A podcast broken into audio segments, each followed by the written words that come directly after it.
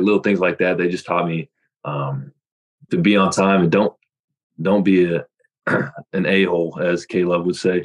Um, oh, that's that's that's that's rich coming from K Love.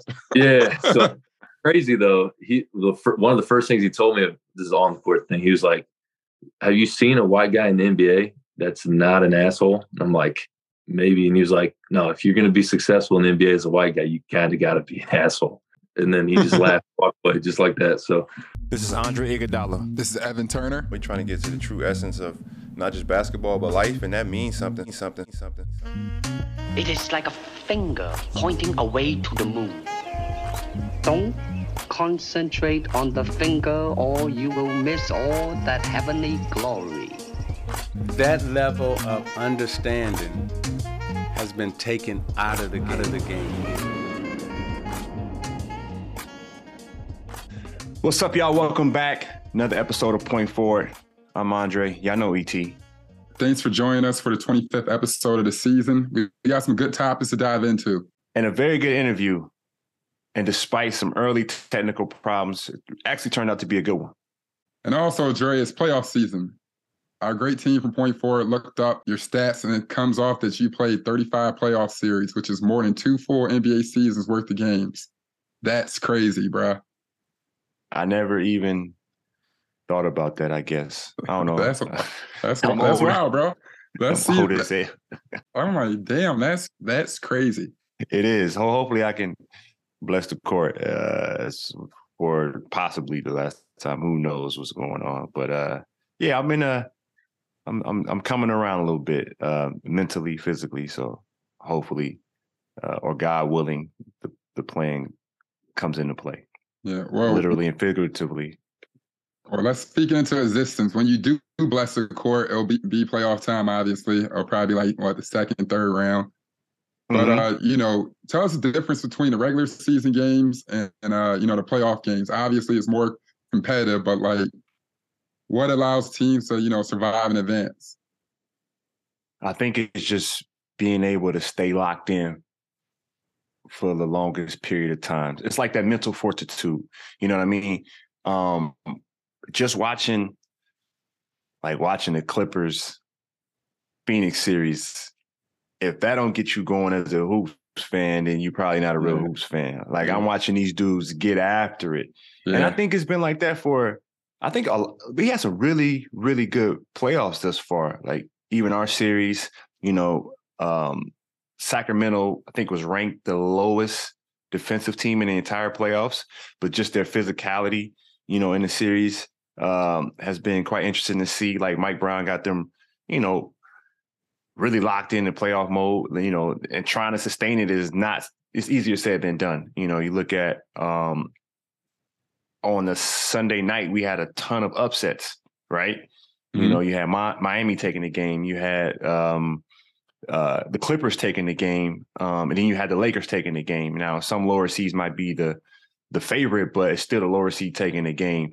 And so it's really been uh, about like, you know, who can set the tone, but at the same time, it's like who can sustain that for the longest and understanding that, you know, the biggest thing about the playoffs is like you can't turn it on and off. So it's not like one yeah. game.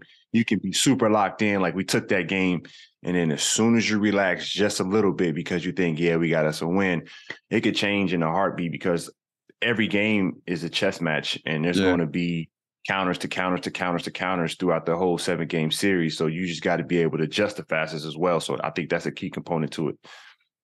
That's real. And one last question: the two arenas in uh, San Fran and Sacramento are like 80 miles apart. Have you ever been involved in like a bus series? And how much of a difference does that make? Like, is it way easier? Do you guys travel the day of the game? Like, yeah, it's, it's funny. Like, we never had a series with um we had a series with uh we never had a series with Jersey and and people didn't know we always bust to Jersey to play the Nets, right? Yeah, I hated that. Yeah, yeah, yeah. it's it's very very similar. It's almost like the same yeah, thing. It's a little yeah, bit longer of a drive and especially like right after practice it's a longer drive. Um so the traffic can get to you. So it's, it's only supposed to be like an hour and 10 minutes, hour 5 minutes. But when you get in traffic, the the last regular season we played in SAC, it was like a three and a half hour ride. Like I took like four naps and woke up and was like, why am I not in SAC yet. Yeah. And yeah, it's it's kind of crazy. But And once you Uh, see that, uh, once you see like the sun go down, and like you still been on the bus like that whole time, you like, dog, like where are we? It, it kind of you have to like, like re-wake yourself up and be like, all right, let me play this game for real because I didn't say fuck it. all right, let me No, get I- for real, man. yeah, man. That, but but other than that, I don't think I've ever been, you know, the rivalry game going to ASU. Did we? Dr- I think we took a plane to ASU. I don't even think we drove to ASU when I was at Arizona. As you should Yeah. That's that's that's Yeah. uh that's Zona, baby. I wouldn't I wouldn't expect royalty to show up in any other way. You know what I mean? story. We didn't have That's privates real. back then, though. We was on Southwest. Oh, were y'all? Yeah, oh, we didn't have. Yeah, we was Uh. on Southwest majority of them flights. Really? Like all of them almost. Yeah, yeah. I wonder if we y'all ever took layovers. commercial, bro. Y'all took commercial planes, Did you hear what I just said? Southwest. bro. That's crazy. There's no way the Arizona basketball team, Yeah. Luke Walton, everybody's on. That's crazy. So the least they could have did was least they could have did was give us some freaking flyer miles or something. No, the coaches take that. The coaches, the AD, they t- what they do. Uh, they used to always say Neil O'Shea would take all the points, take all the team's points from every uh from every road trip. Then once the season was over, Buddy would be balling with a million points. Because think about that. And you know how this has brought me to something, and man, I'm not even back on the court. I don't know. Maybe they they might hold grudges, they might not, but it is what it is. You know how we always find random facts on you know like IG. You know, you got those um, pages or those whatever you call them. Yeah. Um, they specifically are tailored to like facts about different sports, the NBA. You know, they'll go like yeah, we were talking about the guy, the best player to ever come out of Los Angeles, um, who played at uh, Cal State, LA. Was drafted by the Sixers in like '73. Uh, but I just sent it to you, and they said he gave Doug Collins uh, 60 points in the first half of a scrimmage. They cut it short because Doug was the number one draft pick and uh, I think it was a four year, like hundred and ninety thousand dollar deal. He was the 18th pick, I want to say, but then Raymond Lewis, Duh. Raymond Lewis. yeah, yeah, that sounds right. And so he gave um Doug was getting paid two hundred thousand a year, so he was like, "I'm not accepting a four year." 190,000 in total deal and I'm just gave the $200,000 a year man 60 and a half and so he never he never signed an NBA team. The deal never went through because he, you know, he just he didn't sign a deal. But they they were saying he had some amazing summer leagues in LA going up against Michael Cooper, um, giving him 52. And Michael He gave a Cooper was a stopper, right? He Yeah. was the number one defensive perimeter player in the league. And then it was saying how he gave uh, a couple guys 81 that played in the league. Like it was that was just an amazing um, stat line to hear. Um, so for you to come up with uh, who's taking all the frequent flyer miles is a gem you just dropped on us. Before we dig into this week's interview, where we are joined for a Minority Report with Cavs Dean Wade, this is where we remind you to look out for us on TikTok, IG, Substack, and the usuals at Point Forward. And make sure you're catching us on Apple, Spotify, YouTube, or wherever you listen to or watch podcasts. Point. Forward. ET tax day just passed. Um, it's normally on April 15th, but because it was on the weekend, now it's April 18th. Um, so we there's been a lot of conversations on taxes in general, especially right now with the markets being the way they are.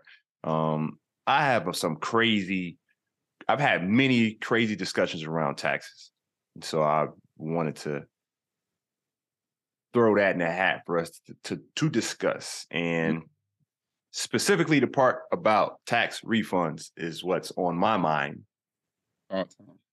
I figure most folks already know about um, athletes and our taxes. Like we pay taxes in every state we play in. Mhm. Uh, there's a few states who they get on some BS and they want to call something the jock tax. Like Um, Tennessee back in the day. We were some, certain dudes- Tennessee, they they, still, yeah, they were paying to certain dudes were basically paying to play in the state of uh Tennessee up until like Well, they put that. They try to put that on all us. Yeah, Yeah, yeah. So yeah, then we had uh we took it to the Supreme Court because they was wilding, but Tennessee wasn't the first state. Um, I think California had one at some point as well. Um, but yeah, some states taxes are higher than other states, depending on how often you play there. Um, you you always hear about this in free agency. You know, when you do your pitches with certain teams, um, like um like a Texas team eh, or a Florida team, they might sit down with you and tell you what your contract is actually valued in dollar terms with the taxes involved. So, you know, I would be negotiating with the Warriors for say 50 million, but then if I negotiated with uh, San Antonio, they would say if we played you 45 million in in real estate and taxes and uh, lifestyle living all that, our 48 million will be worth 70 million in California. You know what I mean? So they break it Yeah, down like yeah, that yeah. A lot of people talk about that, have had conversations about that. So I feel like the fan base knows about that, and we're not filing our own taxes. I hope y'all know that too. Like we have tax advisors for that. And so, Yeah, I do. but the the issue that I've ran across many a times, especially with folks who I grew up with or where I'm from, who may not, you know, understand them quite as well. Most people from our backgrounds get tax refunds, which we don't get tax refunds. You know, like I, I just want to make sure they get all their money and leave me alone. yeah, me too. But people people don't understand how tax refunds work. So most people get a refund check. I don't even know what month that is. Like I got an income tax check back. Like that was like we go, you know, was that Easter shopping? Is that how that worked? I think it's something like it. I always look forward to. It's not the same. But I I used to just look forward to licensing. When I was like to me, that was like. I'm saying for Why, the why you were in the league? Yeah, while I was in Right. the league, like that was like something where it was like, if we're gonna say Right. like refund, that was for me. You feel me? True. I'm thinking from when we were shorties. Okay. And so I bring all this up because I would get people saying, you know, donate to this, donate to that, give to this, give to that. It's a, it's a tax write off. And people don't understand what tax write offs mean. And so I'm going to try to break it down as simple as possible. A write off basically means what the government will tax you on. And so if I have $10 million and I donate $1 million to somebody, that means the government only taxes me their 52%, which is what it is in California. I'm talking about all the taxes combined. yeah, yeah. That means I'm only getting taxed 52%, 55% on 9 million and not 10 million. Yeah. But I do not get that million dollars back. and I think that I've had so many conversations with people be, say to me, if you mm-hmm. donate to this, it's a tax write-off and you can write off as much as you want. And I'm thinking to myself, no, it doesn't work like that. I still have to spend the money. So the money's Yeah. gone Yeah. regardless. And so if I if I give you a, a million dollars, that doesn't mean that it's free money and like I get that money back. That money's gone. That means they Yeah. only gonna tax me or whatever I got left. Yeah. So I still had to spend the money. And so I get that so often that is quite hilarious. But I just wanted to break it down to anybody who didn't understand. Did I did I explain that decent? I thought you explained it. I mean, it was simple. It was the most simplest shit you done said. Usually, you would have took me that way. I'm still, I'm still That- with you. Thank you. And All right.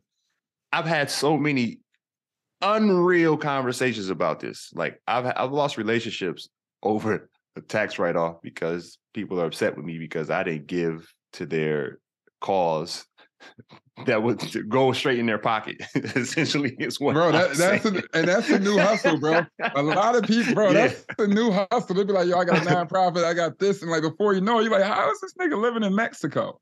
Like, you know what I'm saying? Like dead serious. You like, how is he? What? Like, you know what I Yeah. mean? Like, if, if it's a charity, why, why, man, man, like, get out that Lamborghini Urus if it's a charity. You feel what I'm saying? Like, hey, so shout out to everybody that got their taxes done on time. and then another another piece of knowledge why ET and I are thoroughly enjoying the laughter of the audacity of human beings that have crept away in our lives. Um, most wealthy people get extensions. And so eh, yeah, we pay a lot of money in taxes. So please treat our streets and uh, recycle and let's do better humans. Point. Forward. Hey, uh, it was an amazing. Uh, it was an amazing weekend last weekend um, that I was truly looking forward to. I haven't spoken to you. Did you go? to Coachella? Did you see Franklin? Nah, bro. I was gonna go next week after the fight. Okay, so so Frank Ocean is my favorite artist, and uh, most folks don't know that. Even um, my man Jacob Rubin, uh, assistant coach for the Warriors, he didn't know that. I just don't understand why, with all that being said, everybody's saying the performance is terrible. I just hate that. I hate that, bro. Yeah, I was. I felt like, yeah, as long as you can hear him and he's singing, you good. He killed the uh, at your best, and then he switched up the. He remixed a lot of the songs with different tunes, different acoustics, and I felt like he was Frank. It may not be as long as you wanted it. You might have had to wait, but you got blessed. My opinion. Man, I saw the track list, and bro, he didn't even perform Ivy. So your favorite Frank song must be Ivy. It's either Ivy or uh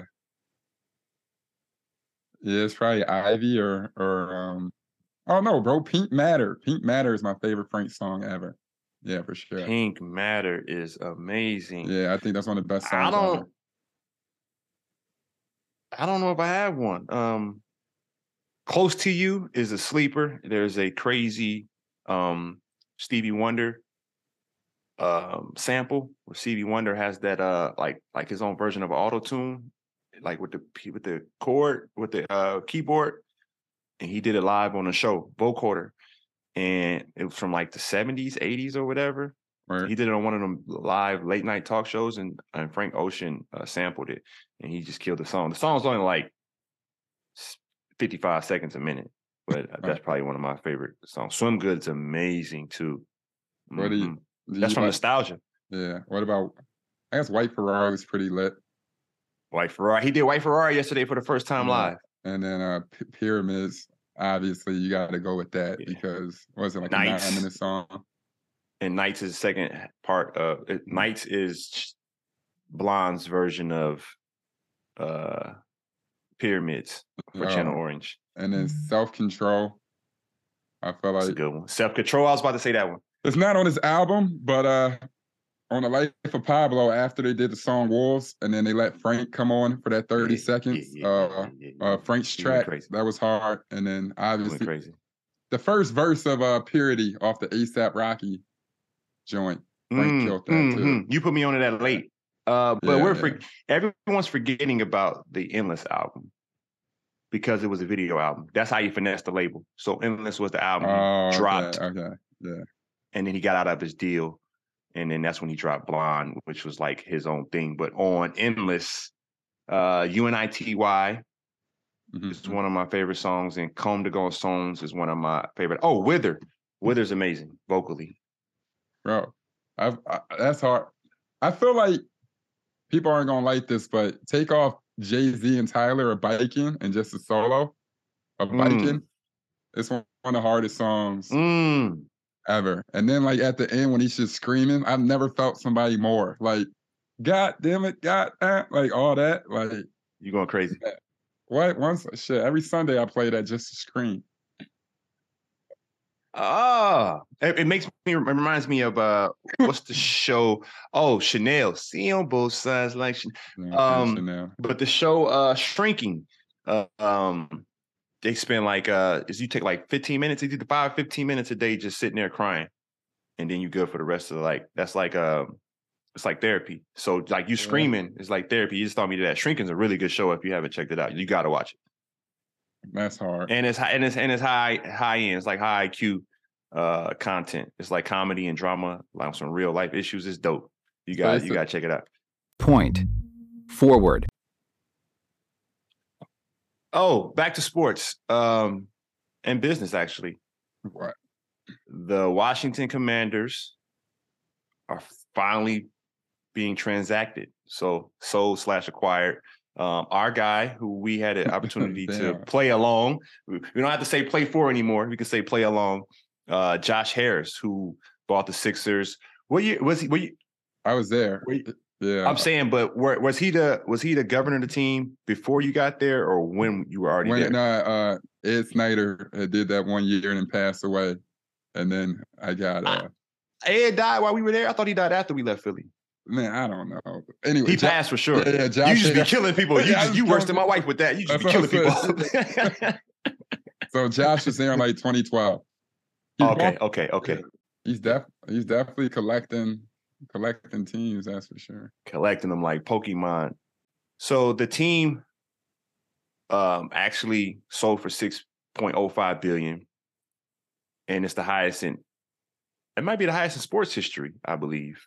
Um, with Manchester United hasn't been sold yet. They still they might be off the table, but it's bested the uh, Broncos just being bought for four billion. So this within a year, you got two billion. But uh, Denver and the DC markets are different, uh, but that's still a Yeah. price tag. Uh, Snyder bought the team for eight hundred million. That's Uh, so that's a hell of a return. Um, NFL teams are NFL teams are just rising and rising with uh, you know, streaming has actually helped sports because Yeah, you're trying sure. to get the most eyeballs and sports have the most live eyeballs that you could predict in time, which means you can advertise around it, market around it. Um, and, and and there's a lot of uh, the data shows that, you know, uh, you see the Super Bowl, half the world's watching. So um, you know, it's an interesting group with Harris. Uh, he, he co-owns the Sixers, uh, also the New Jersey Devils, and then he has a, uh minority ownership of the Pittsburgh Steelers. Probably has Mm. to sell that. Um, also, the head of an investment group that includes uh, Maryland businessman and philanthropist Mitchell Rales, and uh, Magic Johnson was a part of that group that brought the Commanders as well. so Oh, that was super yeah. exciting to see. Shout out to Magic Magic. has done. Shout out to Magic. Magic's done a great job of just being able to network and um, put himself in uh, different scenarios um, of business to yeah. uh, make moves and be of value. I think he does have value, knowing how the sports work, and uh, I think it's dope. Uh, I got an interesting story about. Do you remember your RTP program? Yeah. we had one where um the question was, "What do you want to do outside of basketball?" Like, you know, you get that question, like, "What do you want to do after you after your career is over? What passions do you have?" And I was like, you know, I see myself. I never forget this. I was like, I see myself, you know, being in business, uh, owning multiple businesses, being like involved in how the businesses run. You know, just continue to learn that throughout my career and being set up. Kind of like what Magic done. He's owned a lot of different entities, being part of a lot of different groups. And do you know the response I got? What? uh Magic is just one person. Like he's one of all NBA players. Like it's only one Magic Johnson, and that's something that is very hard to attain. So you know, for now, let's think of things that are like smaller scale. Like I think you like that's a grand idea. Like let's try to be more realistic. It was almost like That's your crazy, teacher yeah. asks you what you want to be when you grow up, That's wild. and you say I want to play in the NBA, and they be like, Nah, pick something like construction. That's crazy, bro. So what, what was that? What year was that? That was 04? Yeah, Golly. And think about Yeah. it, bro. In, tw- in two decades, now look, like dudes are going to be magic a hundred times over, and you actually helped, you know what I mean, navigate that way and find those options and opportunities to be able to think bigger than basketball. That's that's type hard. I, I'm sitting with a pioneer, a pioneer. Give me a little bit of a Thank you, my brother. little screen love. Shade on Yeah. knuckles. Who's your football hard. team? Who's your football team, by the way? Man, I to be honest with you, I just I say the Bears just for the sake of it, but um I was a big Manning fan, like a fan of the Manning family. I was a big Mm. fan of them. And then when Pat Mahomes came in, I was, you know, I jumped on a bandwagon like like everybody did with Steph. You know what I'm saying? So I'm just basically I'm a, I'm, I'm a Chiefs fan for real. Yo, Kansas City, get your shit together. That's all I'm gonna say about that. Point. Forward. Um, side note, you ever seen a player have a game like Russ game one? The Clippers, you- Phoenix game? Shit, probably me for real. But Man, this man, what, what was he? Three for 19? Yo, three for 19, but like it was, bro, it was he had like eight games in one. He had like like a game of a dude that was filling in for one of the best players being hurt. then he had, then he had a game. Keep going. Then he had a game of like just a Pat Bev. He, he, he Keep going. Pat Bev. then then he had then he was Zach Randolph or like uh Dennis Rodman at halftime. Like his, his whole day was a movie, my my guy. Keep going. Mind you, how them boys went up three was like one of the huffest, most terrible calls on earth. And my future Hall of Fame homie damn near banked that bitch back to half court. Went to the free throw line, made two free throws. Got to stop on one of the best scorers in the league. showed his chest that I got heart and like legit went trending, bruh. Three And for 19 should be killing you. They're like play- during this. He was trending, like literally turned up on the road versus KD, dog. And Bro, was guarding KD. It was guarding KD night, the whole was guarding KD. Bro, Buddy was looking for gold. Like he literally was like, whatever I can, like legit say what you want about Russ. Everything that occurred, bro. Buddy went in there and just said, "Fuck it, I'm going to compete, dog." ET. And all at all levels, bro. Straight up. I watched the game and was like, yo, man, this is this is probably one of my favorite game ones of all the series, right? After watching the game, I'm talking to other people about the game. Somebody was like, Russ was three for 19. I said, what? I just watched the entire game. I didn't miss a Yeah. minute. I had no idea Russ was three for 19. That's how good he was playing. Yeah, for sure, bro. And then, bro, like, and he was playing like. To be honest with you, like he's playing like he have a dollar to it, like chase, like chase down, contest everything, bro. Shout out to Russ, man. And they were trying to do him in too. Shout out, shout out to Russ, bro. He wasn't Straight done up. yet. What did he do after the game? I mean, Oh, you ain't see him. Fucking try- Oh, you ain't see him run up in the people suite. Oh, no, I thought that was not, bro. Is that the suite or is that like the you know how the game is? Like they take you through like the they doing they doing too much essentially. Like we, they want to give Yeah. fans. The Cowboys started Yeah, that. I'm blaming. that. I'm blaming Yeah, Jerry I- Jones. yeah, but that, yeah, I never because I remember when, when we coached there last year. I'm like, where are we walking to, dog? Like you know what I'm Mhm. saying? And like Mhm. this is just a recipe for disaster. The same thing with Orlando. They have you walk back through the fans, and then they say whatever they want to you, and then wonder why Brad Beal slapping your hat off your head. That there it is right there. There it is right there. And so we've gotten to the point where the fan engagement is really, really important. It's like there's fan engagement, but then you have the gambling aspect of it. And those two worlds are just too close together. Like there should be, you got to separate it some way, somehow for the safety, for the safety sake.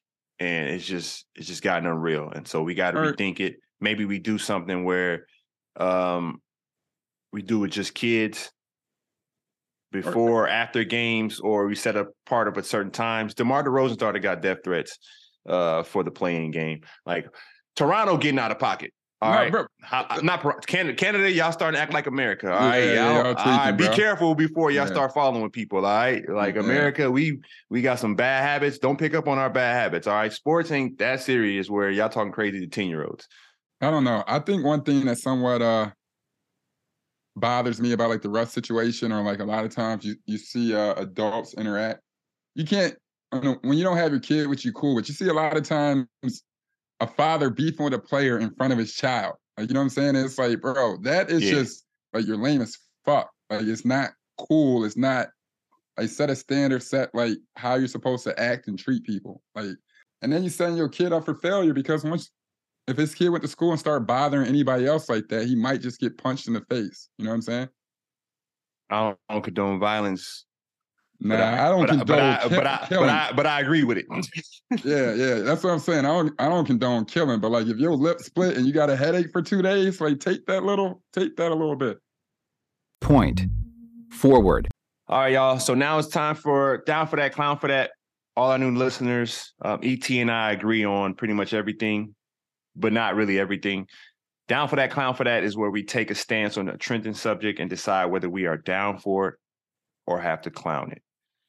This week's topic, quite interesting. Cam Newton, our guy. You know, we, we we're Cam Newton fans. Um, Cam Newton says there's no need to go to the biggest, best college football programs anymore. If you're good, it don't matter where you go, they're gonna find you. I promise you that. A lot of y'all, y'all want to go to the Alabamas, the North Carolinas, the North Carolina states. Bro, you better go somewhere where you gotta put yourself first. Because when you play for that G, when you play for that A, when you play for that T, when you play for that AU, bro, they're putting themselves first. They're bulletproof. ET, are you down for that or are you clowning it? Uh, I'm, I'm down for it. Like looking back on it, you know what I mean?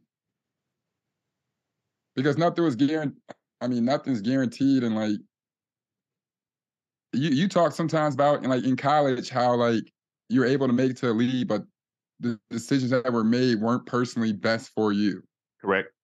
You understand what I'm saying? Same way with me. Like in college, I had to bully my way in the position I wanted to be in. Like not I had to sit there like my coach coming up to me and being like, "Yo, you could be the best defender to ever come out of here," and I'm like, "Whoa, champ, I'm not trying to be that." Like, you know what I mean? Like, right, right. I didn't come here for that shit. Like, and we butted heads. I'm like, bro, I'm not trying to be like no D guy. Like, none of that. Like, I didn't mm-hmm. come here to to guard whoever and then go to the crib. Like, I'm.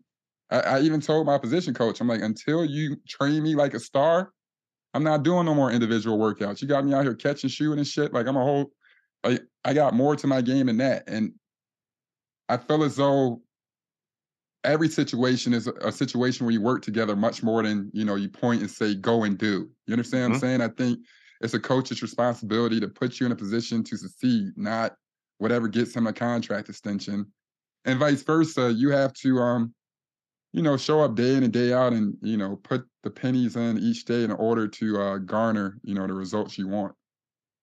But I, I, I that's all I feel. What do you think?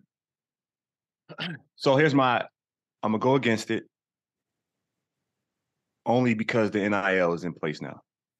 Yeah. Where you can actually profit of it. So there's your selfish part of it.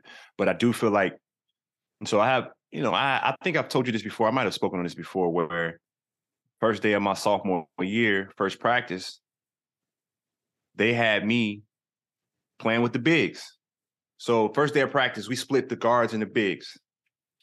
And we we were light on bigs. We had uh, Dennis Latimore transferred, Isaiah Fox, my brother, is acting like Isaiah Fox. Uh, then we had a transfer, Ivan Radenovic, who was nice. I think he might still be hooping. He probably done hooping, but he could go. Like he was stretch four, like the first one of the first stretch fours. but he wasn't going to be ready till second semester. And so Channing was our only big. And so they were like, Andre Hassan, y'all going down there with the bigs. I'm like, bro, I didn't I, I didn't think I had an opportunity to go to the NBA. And now I'm seeing my name on draft boards, and y'all telling me I ain't that good. Fam, everything I do from here on out is I want to be the best basketball player that I can be to try to get to the league. And playing the four or five is not going to do that. At Like all. last year, last year I played a little bit of point. I'm a, I'm on the wing, and I'm trying to get. My, I, all summer I worked out on my wing skill sets, shooting the ball, everything I need to do to be a, a, a small forward shooting guard in the NBA. There's no way I'm sacrificing my career for nah, nah, nah, nah, nah. So what did I do? This is probably the only time I've did this. Nah, not the only time. I was immature. Fam, I went down there and messed up every jail possible, bro. I'm not gonna lie. Like I act like I ain't know how to seal in the post. I act like I act like I ain't know how to do high low. Yeah, yeah. And then every time uh Channing or Isaiah post me up, they they they taking me under the basket. I'm going back up under the Yeah. fam. I'm not. No, this Hassan ended up being a four that year, Yeah. and I got up out of there. And, uh, like that was not cool, fam. I, I'm looking back. I was like, yo, this is not cool. Like, nah, nah. no, And hey, it's like you said. Go ahead. oh no, my second year I played the four in college. Because David Lighty broke his foot, who was supposed to be the three man. I was supposed to be the two, but we literally, but when you sit there, it's like that was a big year of development. And like when you look back on it, I only say this stuff. I use Jalen Williams from uh from OKC, OKC. Thunder. He had said something. He went to Santa Clara, and his I think his younger brother's on the draft board as well. And he's like, Mhm. we discussed going somewhere where they, you know, had a, you know, have a spot for you and they plan for you much more, and you having a battle. Or even you look at Klay Thompson. Klay Mhm. Thompson went to Washington State, got his shit kicked in every single year, never came close to winning, got his skill set up to show that he was a great scorer, great shooter, off the dribble. Like even got caught with the with the dope, but still went a top 10 or 11 pick, but went into a position where he was sharpening his blade for the next level. You know what I'm saying? Sometimes in college, coaches will have you locked on, locked in on winning a, a Big Ten title, which is huge, but it might, you know, uh, it might hamper you along the way, your development. Yeah, but I, I will I, to to say I'm a, to, I'm not clowning it, but I am against it because, like I said before, the NIL, and I do think there is a sense of competition and winning has to be. I think winning should be near the top of all of our reasons to play the game. And so, Yeah. yes, I, I want to go to the league, and man, I'm playing for free. With so how how important should winning be on that scale? Like it should be weighed pretty heavily, but Listen, Yeah. there is like there's a mean team too, as Kobe would say. No, no, for sure. But I feel where you coming from, Dre. But I'm I'm talking about like five or six years ago. Sure, winning ma- like right now, winning does not matter. Like shoot 35 percent from the three, shoot it far, legit transfer out after every year. Like, But I think that's what's wrong with the game. Oh no, I dig you, but I'm saying the game is being set up for that. Like, I wish I could speak highly into something like you got dudes in league that can't play, and it's legit. Like he shoots this, or we're doing a technical analytic. Like the heist is to try to finesse from the numbers. Just do that and learn life. You know what I'm saying? Like they're not, they're not. It's it's even hear Jimmy Butler sometimes say like I'm not competing until playoff time. Like to a certain extent, the game is watered down in certain areas until playoffs hit. Point. Forward. All right, Dre, it's time to get to this. We sit down and we got another good one. We sure do. We chop it up with Cavs forward Dean Wade, who's been an important piece for Cleveland all year off the bench. And I think he's really going to be needed for them to make, you know, a little bit of a playoff push. Uh, from being Mr. Basketball in Kansas uh, to excelling in college to going undrafted, but carving a spot for himself in the league. Dean's journey is one you'll surely want to hear about.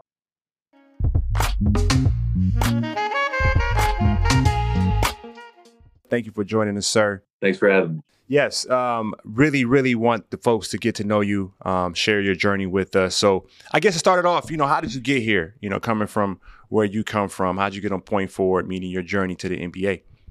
Um, you know, I grew up in a really small farming community. Um, senior class had 18 people, um, 1,200 people in my town.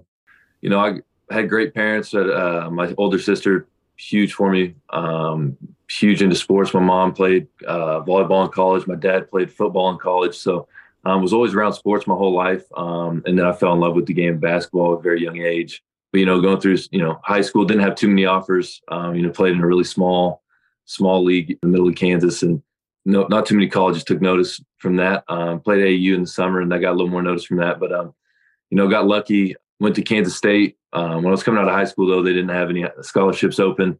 Um, some guys got ended up getting kicked off the team for doing some not right stuff. And uh, so that actually let me get a scholarship and I got a scholarship and um, just took advantage from there. Had an unbelievable college, you know, experience. I had a great time, spent four years at Kansas State. I'll say the only thing that I look back on that I wish would never happen was the, the, the foot injuries that I had my junior and senior year, broke my foot um, going into the tournament, um, the conference tournament. So right at the end of the year, both times. Um, and, uh, you know, that also kind of hindered me in the, you know, looking to play basketball after, after college. So I didn't know how much the NBA teams would be, um, high up on a, on a big that just broke his foot twice, two years in a row. So, um, really wasn't expecting much. Um, but I came out and, you know, by the time I got fully recovered from my foot injury, was getting pretty close to the draft time. So I did five or six pre-draft workouts, and um, luckily the the Cavs gave me gave me a, chance, and uh, the rest is history.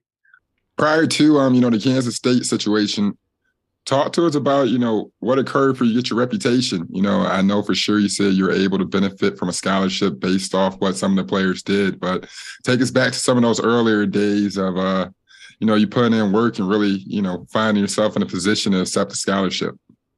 Um, so like growing up, my mom was uh she's still a coach um my hometown. Um, so I always had keys to the gym. It also helped that I lived um it was like the gym, the playground was right behind the gym, and my house was the next house over. Um so I had to walk across the playground. So I you know, I'd like take my mom's keys, um, go to the gym by myself, just you know, any any chance I could, I was just always, you know, there wasn't a lot going on in my hometown, not a lot to do. So um you know, I was always just kind of bored. Just took my couple of my friends. We'd go to the gym, shoot. But other than that, we just battled in the in the playground. Me and my friends. Um, my sister would come out when we were younger and just kill us all. She'd put 21 on our head easy every time. Um, then our my competitive nature came in, and uh, you know, I think it was like seventh grade. She she came out and played me. She was in high school, and I don't even know if she she scored, and she never played me a single day after that. for the first time. yeah, it, it felt so good too. I was so happy. Yeah. So when you went to the court, who did you identify as? You know, you see the small town situation. Were you, uh, you know, were you kind of, instead of like the Larry Bird story, you know, you had a jumper and everything like that. He came from a small town. you came from a small town like a Jai High camp or whatever? Yeah, no, my um, I always used to because my dad's favorite player was Larry Bird. He always used to talk about uh, how great he was and stuff. You know, I never got to see him obviously play and stuff like that, but um, you know, I go out there and uh, I think my first my first person I was like, oh man, that'd be awesome. To be like was Dwyane Wade because we had the same last name. I was like, oh, that'd be sweet. You know what I mean? So D Wade. yeah, I was running out there, had my, the weight on the back. Uh, I was I was all hyped up, stuff like that. But uh, no, when I started getting a little older, like uh, junior high, high schoolish, um, started like really watching Dirk play. And he was like, for some reason, the Mavs games were always on, and we yeah. watched him. I watched him any chance I could, man. Watching him was um, it was beautiful, man. He just he had everything. So what was your what was high school like for you in in terms of like the fanfare? You know, most NBA guys, you know, they have a you know a storied high school career. You know, signing autographs. I think I signed autographs once my senior year started. Uh, the buzz started late for me, but you know, talk to me about being from a small town in Kansas and you going around everywhere you go, you just wrecking shop. You know, uh, you got uh, Mr. Basketball, correct? Parade, first team All American, correct? Yeah. So just kind of walk me through your senior year and what that whole thing was like, because that's it feels like you know as you get older and this thing becomes about business, you know, it feels like those were the glory years. Am I right? Yeah, absolutely, absolutely. No, my um, so my high school, uh, big basketball school. Even when I was younger, you know, we were really successful. I had a great coach. Um, so like coming into high school, my freshman year, we we lost five or six five games. Um, lost in our little sub state, so didn't get didn't make it to state tournament. Um, but then you know, my last three years, I, I lost one high school game. Um, that was my sophomore year. I lost the team out of Wichita. Um, lost by like four. Uh, but like other than that, we never lost a game. Um, so my senior year was like everywhere we went. I just signed to K State right before, like two days before the first game, um, my senior year, and uh, it was like every game we went to was like packed with people. Everyone was always packed, and so like that was like my first real. Um, and I was so naive at the time. I didn't even like.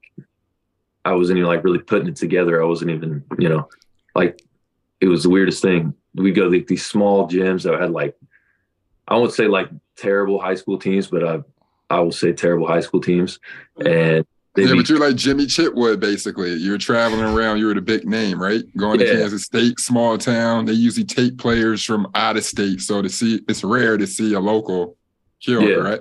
Yeah, yeah. So it was um, it was crazy, man. We'd have people, especially like big K State fans, would drive to like all my high school games. I'm talking like out in the middle wow. of the, they'd just drive out there wearing all purple, sitting in the stands, and they wouldn't cheer for anybody but me the whole time. yep. So yep. It was weird though, yeah. So um but you know, we started, and then the pressure was kind of on because you know that was a, we just won state the past two years, um, my sophomore and junior year, and so everyone was expecting us, you know, to to run the run the state again. And um, the best team in the state besides us was actually like our rival in our little conference. So um, we ended up playing them like five times, and they split us up. So we wouldn't actually we wouldn't play them in the sub state tournament, which was a, a blessing, sort of, kind of. But um, because it was they they were a tough team, man. So we were that game was always packed full of people, standing room, people yelling. They were diehard fans. Um, but you know, we were down. I think the state ch- championship game my senior, we were down six at halftime, and everyone in, in my locker room was freaking out. Like all the players they'd uh-huh. never done before, they were like panicking, like full panic. And um, we came out and just kind of turned it up a little bit, put on like a little full court press, and um, ended up winning the game. And um, it, it, was crazy, man. The, even the opposing team, our our biggest rival, man, like all their fans came over, shook my hand, all that. So it was uh, it, it was crazy, man. My my senior year was um, it, man, it went by so fast looking back at it, but um, it was fun. It was fun. Let's go back to it. So, did you ever? I know you had tons of Kansas State fans and the purple and everything, but on a national scene, and you know, my brother played in the Cloud County area of uh, uh that little uh, JUCO division, and I, I know for sure everybody were big Jayhawks fans. Did you ever see like a Cole Aldrich or you know correlate with like a, a Nick Collison or you know, um, uh, Kirk Hinrich. Did you ever want to try Heinrich. to be, yeah, you know, be a Jayhawk and go play for the great Bill Self at the, was it Lawrence House? Yeah, yeah. Allen House. They Allen Yeah. House. like um growing up, man, like my hometown was like 50-50 KU fans, K State fans. Okay. Um my high school coach, a huge KU fan. Like he went up every summer and did like the KU basketball camp, like worked it and stuff like that. And I even I won't lie, I went to I went to a couple of those camps and um I got to meet I think I went to the year they won the championship in like 2008. Okay. So I went there and I got to meet all the players and stuff like that. But um no, like Nick Collison, those guys, man, they're like Kansas legends out there. Like Yeah. um, you know, you growing up, you know, uh, you always want to play at the, like the top top tier. You want to be the best teams, stuff like that. So um, it was always in the back of my mind, like, oh, that'd be fun to play for KU, stuff like that. Um, but I will say my family's like pretty big K State fans. My dad played football at K State for a few years, so um, I was always more of a K State fan myself. Uh, but I will say the, the dream you see uh, like a whole bunch of successful, like more successful people come out of Kansas and go to KU than probably anywhere else. Um, and then I will say, like when I was in high school, I met Ron Baker, who went to Wichita State. and, Okay. uh, Yeah. Yeah. Mhm. He's Yeah. a baller. yeah, so he was. Um, I'm pretty good friends with him, so I think he helped me a lot, man. He was just like, man, because you know he he had no offer. He walked on at Wichita State. Um, he was like, I'm too good to play at the D2 level. When he went and worked out, and he's like, he told his parents that, and um, it ended up working pretty well for him. So, um, but you know, just talking to him, seeing his path, I was like, man, this guy's awesome. And um, as soon as like all the offers came in, um, my senior year, KU, I don't, I don't even think they recruited me. I think I got like one text from their coach, one of their coaches. So I was wasn't too concerned. Um, my dad was like, as long as I don't have to pay for college, you're good. And I was like, Right. perfect. So I got I got like a two part question. First part of it is who was the best high school player that you saw or played against when you were in high school? Like just not just in state, but overall. Um, overall, we played. Ooh, I don't know. I would say the best high school player I ever played, probably Malik Newman when I was uh, Oh. Okay. the Dallas Great American Shootout, I think is what it was. But played him there. He he gave us like 40, 45. And they also, they also had Terrence Ferguson on their team. So Yeah. Oh, had- okay, I know that name. Yeah, well, Yeah. Malik, Malik Newman, like offensively, he had a game like uh, Brad Beal. So they're pegging Yeah. him to be the next Brad. So like when he's saying like, I mean, it sucks. He didn't pan out, but, but Malik Newman in high school was legitimately like top five you ever seen. So like Yeah, that, cool. that right there, yeah, yeah, What what college did he end up going to? he went to Mississippi State, but then he transferred to KU. yeah. He transferred to KU. Ah. Averaged about fourteen a night, little shooter. Did, did some crazy stuff, but he, he he's part of the squad, three and D. But he he was tough. He had game to him. his his college when we played him during the like conference season, he was averaging like four points a game for KU. And then uh, they got to the tournament and he just blew up. He had like three 30 point games. Like, and I talked Mm. because uh, he played for the Canton Charge G League team when I was a two way my rookie year. And he was my teammate. And he was like, man, like mentally, I was just so out of it. And so when I got to the tournament, I just kind of, I kind of said, screw it. I'm just going to do what I want to do. And he, he was hot though. He He did what he was supposed to do. crazy, man. Yeah. So, so talk about going from high school to being able to walk in day one at Kansas State, and uh, you know, being have being able to really have to step outside of a small town and, and onto a big stage, and you know, really sharpening your tools against some of the great players, uh, you know, in the Big Twelve. What was that like? Meaning Coach Bruce Weber, and you know, really rising your game from a, a small state level to a national level.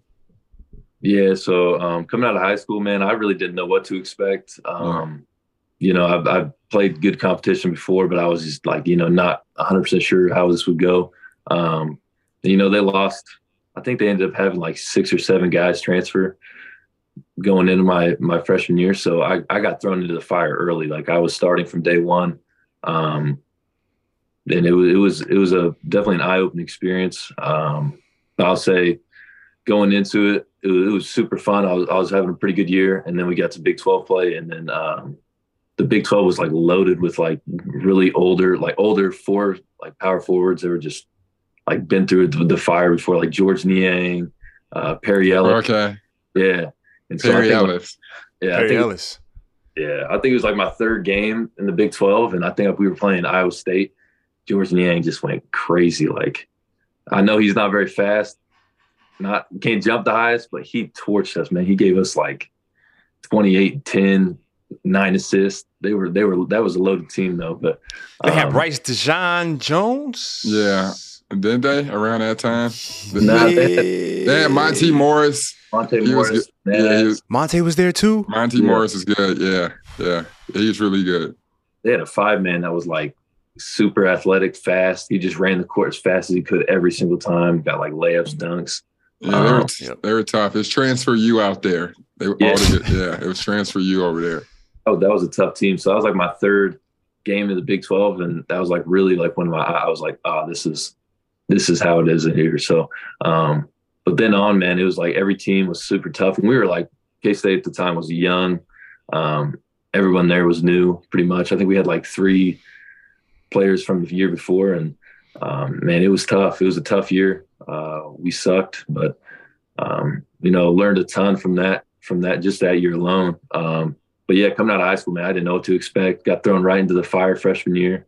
Um, and the non-conference schedule was all right. Like it wasn't too bad. But then you get in the Big 12 play, and it was like the physicality and energy just bumped up like two notches. And I mean, people are hitting you for no reason coming across the lane. You're just getting jacked by everyone. So it was a eye-opening experience for sure.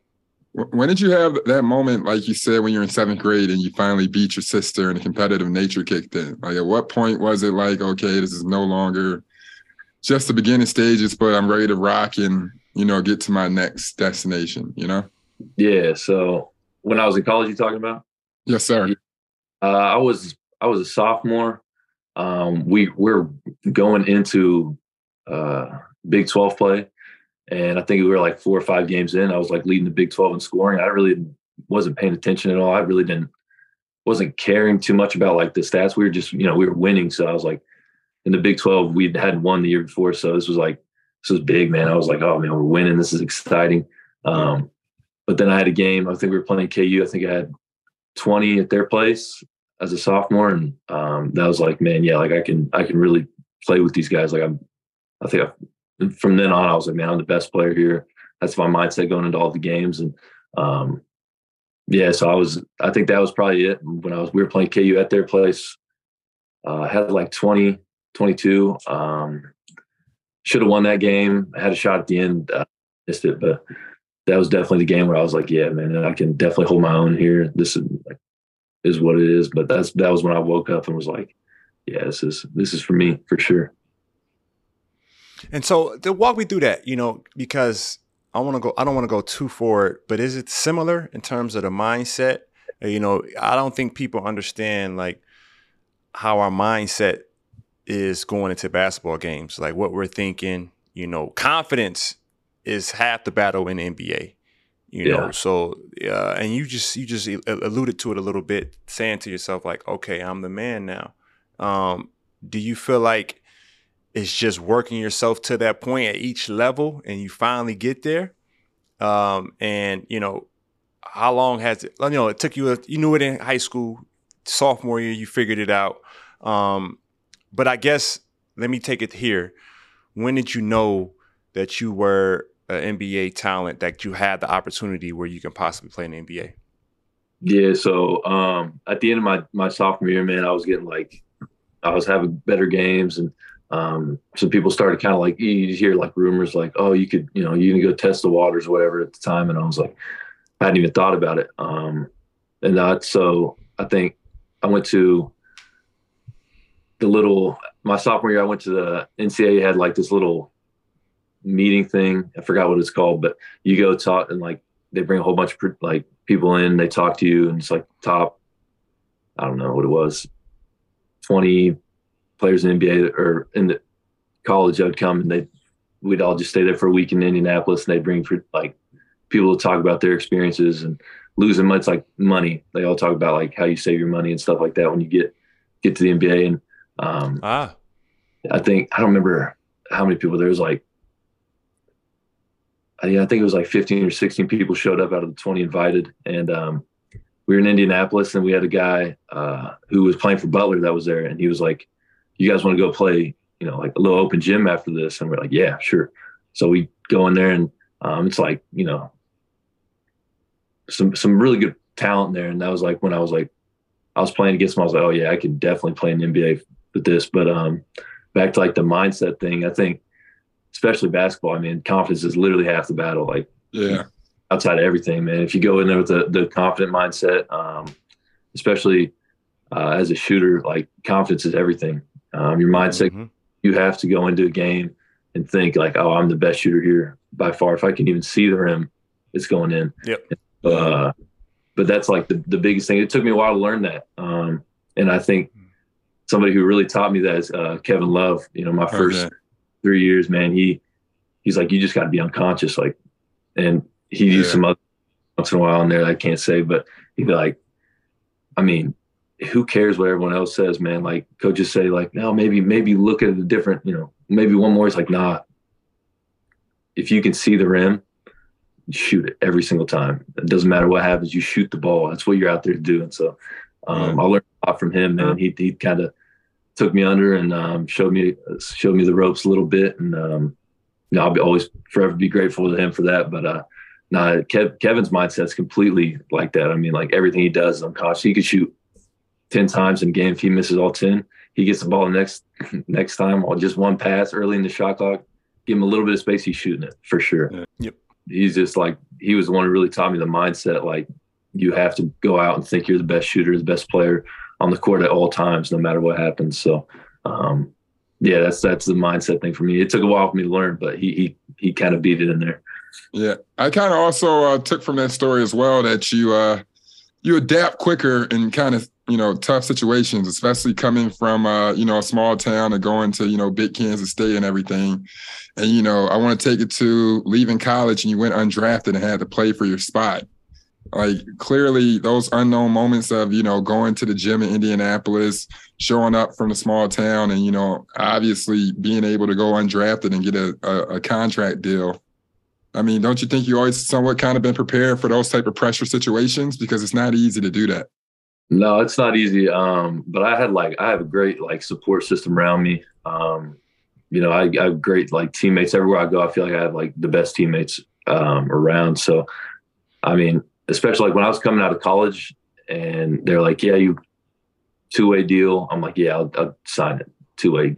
Just give me anything to put my foot in the door." Like. Yep. That's all I've ever asked for really was just like an opportunity to to show myself, improve myself. And um, you know, they gave me a shot and then um, you know, later on that year, people started getting hurt, which you know, it sucks. It's NBA, everyone get you know, there's gonna be injuries. Um, you just hope they're not bad or, or you know, too too much. But um I, there was a few injuries that happened and allowed me to go out and play. And um, I, I feel like that helped me a ton too. Was just like being able to go out there and play and um, there was like no stress for me then either because we were think we won like 15 games at the time. Mm-hmm. Like they mm-hmm. threw me out there, no game plan, just go out there and play. And so it was like no stress. I knew I knew what I was playing for, um, but the other guys out there they were just like, man, let's just get this game over with. Let's you know get to the off season this year. But I knew what I was fighting for. I was playing for, so I had a little extra chip on my shoulder um, just to try to prove to them that I could play at the level. And, um, you know, so I think I got lucky uh, a, few spots along the way with just um, playing time, stuff like that. Um, but yeah, man, that, that, that first year was, uh, it was weird, man. I remember calling my dad like midway through the season. And I was like, I was playing a lot with the G League and, uh, he was like, "Yeah, man, just you know, it's day by day. Just take it day by day. Every every day is different, and just just worry about the next day. Nothing, don't look too far ahead because I was talking to him like, man, what do you think is going to happen to me after the season? You think I'll be all right? Like, what am I going to do? And so um, he always he always tried to keep me level, um, just never look too far ahead, and uh, luckily it worked out for me. So now I want to jump into you know the the cream of the conversation, you know, and I always wanted to really tap into the perspective of you know like obviously the league is majority African Americans, and we all know, you know, the movies like White Man Can't Jump. And uh, Butch McRae was the name I was thinking from Blue Chips. You probably you probably too young from that movie. Yeah, I, I just used that name earlier, Jerry. Yeah, Butch McRae. He was Yeah. from a farm town and he went to college with Shaq and Penny, uh, where uh, Nah, Nick Nolte nah, was nah, the head coach. Nah, that ain't Butch McRae. Butch McRae, that was Penny Hardaway's character. Oh, that Butch, bitch was uh, Butch was Yeah. Penny. Who? Yeah. What was the white dude's name? Uh, Ricky. Ricky. Ricky. Ricky. Uh, Ricky. It wasn't Ricky Bell. That's a. That's a. I uh, forgot his name, yeah, but he a- ain't see the movie. But, yeah, His but name was fault. Ricky. Yeah. but he was from a small town and you know they're all they're always um you know subconsciously you know there are stereotypes with every type of player on the floor you know what i mean from who can jump the highest who can shoot the best who's iq you know defense speed quickness all those things so you know and then there's other things off the court that i want to tap into as well just coming from your background but what's it like being a, a white player in the nba in your eyes Uh, I mean, or do you even notice it? I don't No, really he know. noticed. uh, he got he got to notice. You what kind of music notice, you listen to? I will say my first couple years though, like you know, you'd be sitting on the bench and, um, you know, like a white player coming for the opposite team, and oh, I swear it's like always the first possession they get in. It's like, hey, hey, run them into a ball screen, see if they switch, see if they switch, do that, yeah. And um, I'll even say, like for me, my uh, my second year when I was actually playing quite a bit um, for the first time, I'm talking every team we played. I'm getting run into the first three ball screens and I'm switching every single time. My whole mindset is if I get at least two stops here and on the third one, I'll foul. But like, I'll, if I get the first two stops, they'll not call me into another ball screen the rest of the game. So that was my mindset. I'm Yep. calling the, calling the big white guy into a ball screen. I'm switching. All I got to do is get two stops and I'll have to deal with this the rest of the game. So that was my mindset going in. And um, K Love used to make fun of me. He's like, I'd be checking in and he'd be like, you know what you're going in to do, right? Yep. I move my feet better than uh, I think some people expect. So I got um, I got I got stops, and uh, that kind of helped me. I got a little bit more of a reputation as a defender now than I did back then. But um, definitely being a white a white player in the NBA, um, you're going to get run off the line for sure. Um, that's just Mhm. um, see if you can dribble. Uh, but definitely the defensive side is where you see it more. I think is like attack him every single time, attack him. Besides that, what was your first like welcome to the NBA moment? Yeah, um, I would say so. It was like my first. It might have been a preseason game actually. Preseason game. We were playing in uh, New York at the Garden and everything. We're playing, and they ch- checked me in first play. Julius Randle ISO at the at the elbow. Yeah, he just went straight at me the whole like Bull in the China Yeah, shop, yeah, that's Yeah. a man. exactly. trying to kill everybody. Oh man. And I I was, you know, I was cold. I'm coming off the bench. I really wasn't expecting to go in yet. They throw me in there and he goes like shoulder to the chest. And I'm like, and it's my first, like, it was probably my first NBA game, like real NBA game. We had like a preseason game, but it was against like like a Argentinian team or some Brazilian team or Mm. something like so it's like my first NBA game. They throw me in there and I'm like, it's like Julius ran a one on one from the elbow. I'm like, I hadn't even like put I hadn't even touched the basketball yet and that's the first thing to happen. So that was probably my welcome to the NBA moment. Um, my true, like, actually welcome to the NBA moment was my first practice. Uh, I'm guarding K Love. The score we are there down two with like one point some 1.3 seconds left or something, and all they're telling me is don't let K Love touch the ball. I'm like, all right, perfect. I can do that. Right? It's got to be. He's an old guy. He can't move his feet. He like hit me with some like vet push off move, came across like came around a screen, pushed the screener into me, catches it behind three, hits the three, and just smiles at me. The rest like we we ended practice right there. Just cast it, looked at me, smiled, and for the whole like we you know we gather at the the center circle to talk. He's like right across the circle from me, and he's just staring at me, just smiling the whole time. I like introduced myself to him like that day, like before practice. Like I just met the guy. He just cashed a three for the game. So that was like my first. Like I had to go home after that. I called my dad. I was like, "Dad, you won't believe this.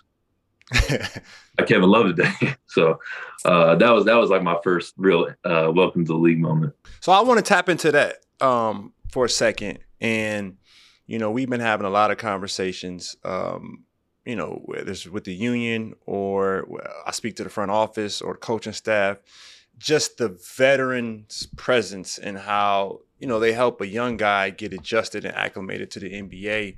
And you know, I got some unique ideas that I'm trying to you know, push the NBA to try to implement. But just speak to how important that vet or how important Kevin Love was to you. Um, I know you spoke about on the court, which is beautiful, but off mm-hmm. the court, how has he helped you, you know, get adjusted and you know keep you on your toes to to what lies ahead off the court, being an NBA player? Right. Um, so like when I came in, I was super immature. Um, I'm like 21 years old. I'm, you know, I'm, I'm just joking around the whole time. Never really serious. Um, but you know, I had K Love and then Larry Nance um, Jr. In, in, the locker room. They were like right next to me. So um, those two guys showed me the ropes. I mean, I think my first road trip, man, I was like super excited. I didn't know what like what the NBA, you know, everyone you're like NBA life. Everyone does this, that, you know, goes out, all that stuff. So I had no idea what to expect. I'm all like, I'm 21 years old, first time in NBA. I'm I'm like super excited. Like I'm like geeked. I'm like a little kid. You know, I'm I didn't know what to expect talking the whole time. I'm annoying Larry, but um no, they they took me out to dinner and uh, just kind of sat me down and I was asking them like, so what what do you guys do on the road? And, and K Love and Larry were like, I won't lie to you, like 85% of the time on the road, we're just in the hotel, just talking to each other in the hotel. We might go to each other's rooms, talk. Um, and then other than that, we're just doing treatment, getting our bodies right. And I'm like, man, that's, that's some real old man stuff right there. I remember I, said, I said that to Larry, like, man, that's some real old man stuff right there. And he was like, yeah, you'll understand it one day. And, um, you know, those just like, I'm talking every day. Like Larry walk around my room on the way down to breakfast, knock on my door just in case, make sure I was awake. So just like little things like that, they just taught me um, to be on time and don't don't be a an a hole, as K Love would say. Um, oh, that's that's that's that's rich coming from K Love. yeah, so, crazy though. He the one of the first things he told me this is on the court thing. He was like, have you seen a white guy in the NBA that's not an asshole? And I'm like, well, I don't really know you that well, but maybe. And he was like, no, if you're going to be successful in the NBA as a white guy, you kind of got to be an asshole. And I was like, he was like kind of joking at the time, but it, it was pretty funny because looking back on it, it was like kind of spot on. So, um, especially coming from him, I was like, wait,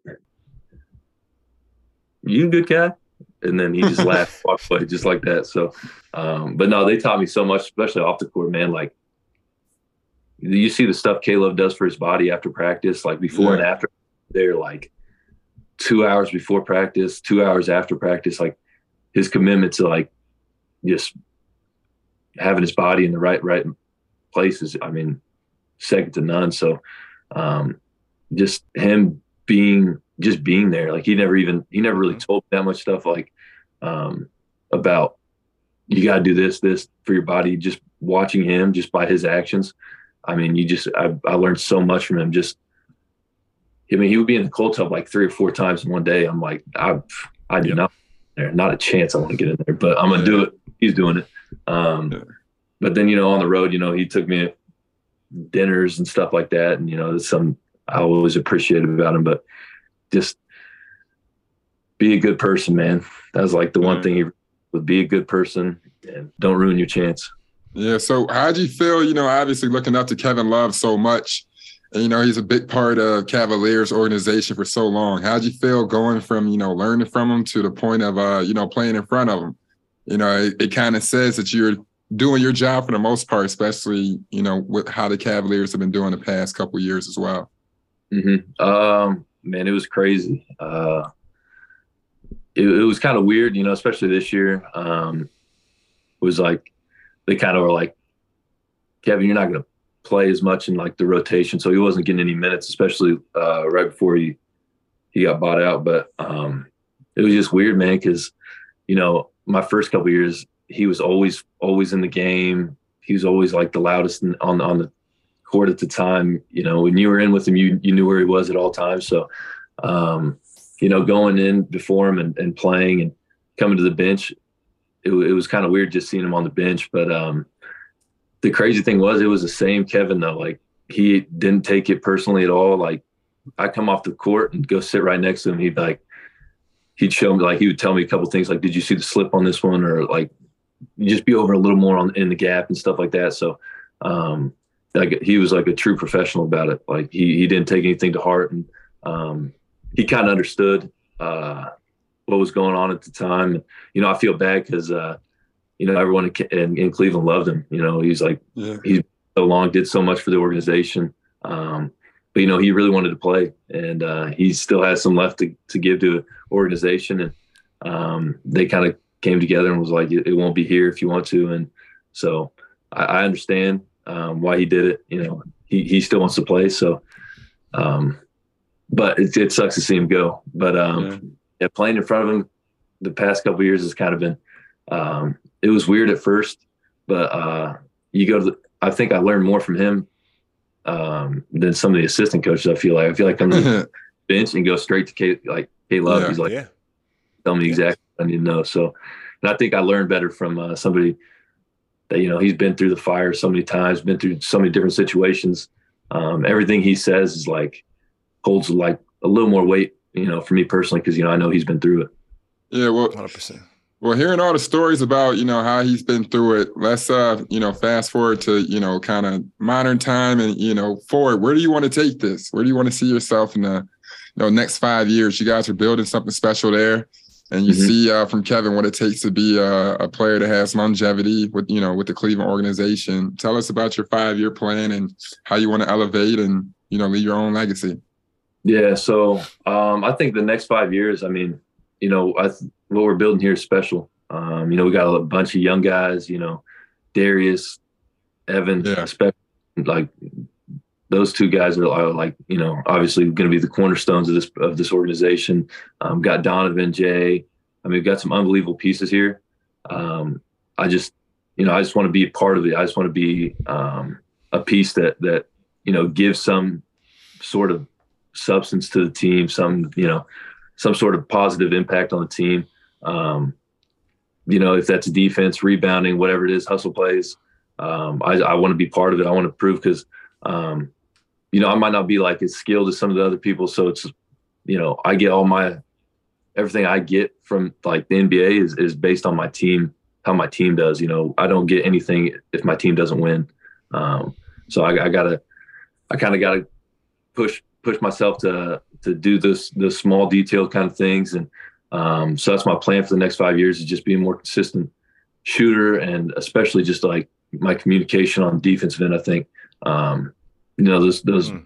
those, uh, star players we got, um, man, those boys are going to be tired. And sometimes, you know, they, they might need sessions off on the defensive end, but, um, communication kind of covers all, um, on defense. So if I can, if I can give them, you know, a couple seconds to really like catch their breath on defensive end. If I'm covering for them a little bit here and there, um, it's totally worth it. And I, I, I mean, I get my role. Um, my role is space the floor, give Darius, Donovan, Ev, all those guys, just give them space to work. And um, if my guys goes over a little too far, shoot it every single time. So yeah. Well, let's talk about uh, you know, th- that guard play, the backcourt that you have. It's a little bit different than some that you played with coming out of Kansas and Kansas State. Talk about how much of a talent Darius Garland is, and also uh, Donovan Mitchell. You know, you already seen a seventy-point game from him this year. What what type of energy do they bring? Where you know for sure it helps you accept your role far easier.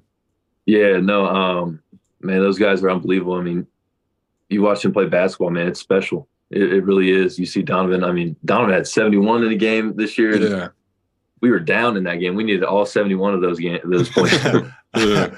That's the crazy part. Um, but watching watching those two guys work, I mean, it, and, and they're not. It's not selfish basketball at all. Like they're just they're so good. They can get to any spot they want on the court, and um, you know the, the shots they make are are no matter if it's open contested. I, I always feel like they're going in. Like yeah. At, times. So, um, but no, those two guys. I mean, Darius, young guy, but he's so fast, so quick. I mean, you can't stay in front of him. But um, I will say, playing with those guys is, is, is like makes my life so easy on the offensive end because there's so many eyes on on those two guys. I mean, the cuts, back cuts, like even just flare screen stuff like that. I'm I'm so open, and, and those guys are willing passers, and um, so it makes my life really easy.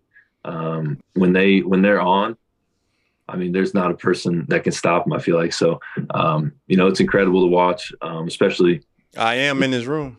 I just play. I'm just joking. No, no, I agree. With, I agree with you. Uh, I was I'm I can't keep up them young punks. they take good, good.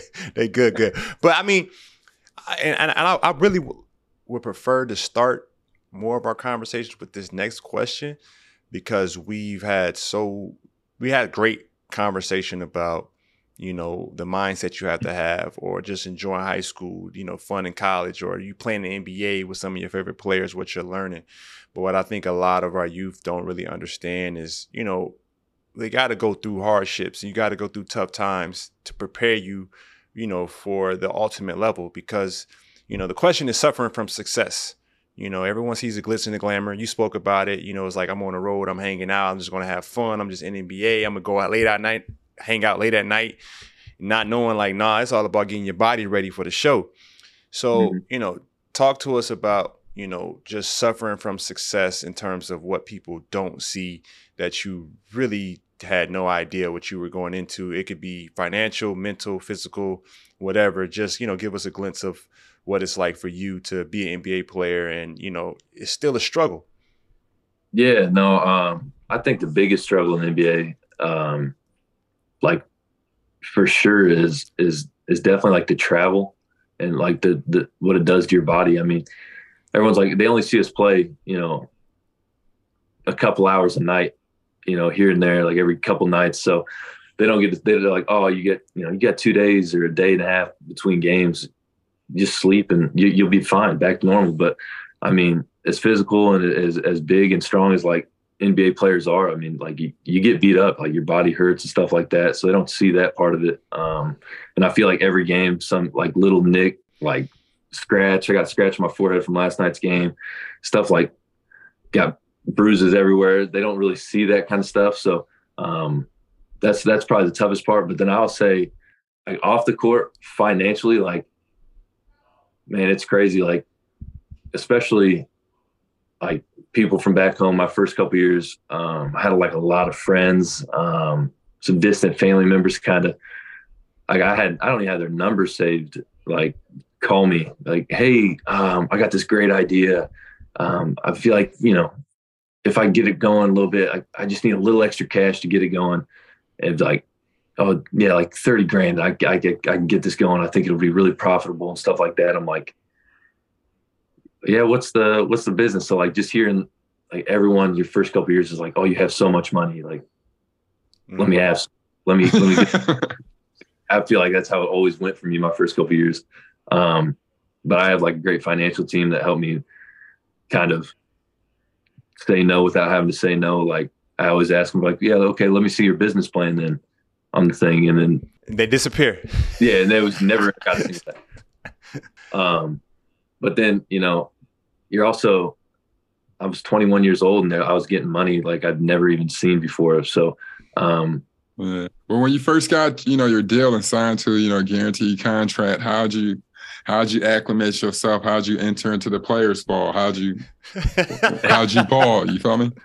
yeah, no, uh, I got it, man. And I was like, man, I called my mom. She was emotional. My dad was happy. My sister was happy. Um, and then I had, I didn't even have a car at the time. So I, I went three years Oh. without having a car. Um, Smart Well, man. I went and bought a car and, uh, What type it of whip? What, what'd you whip?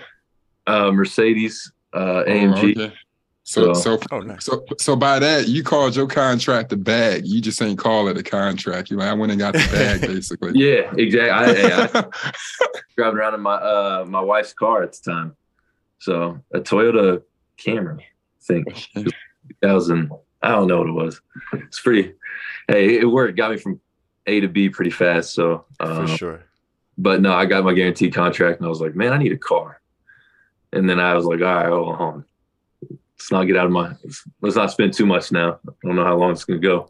Nah, I hear you. Smart man. Smart Yeah. man. Well, we appreciate you tapping in with us. Um, you know, wishing you nothing but the best. Um, and I appreciate you, you know, with the open honesty.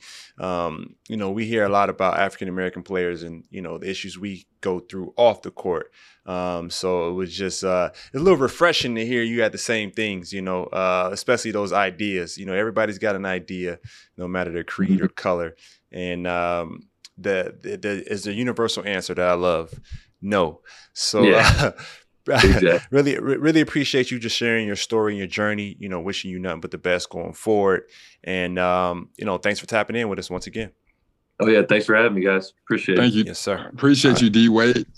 Oh, Best of luck.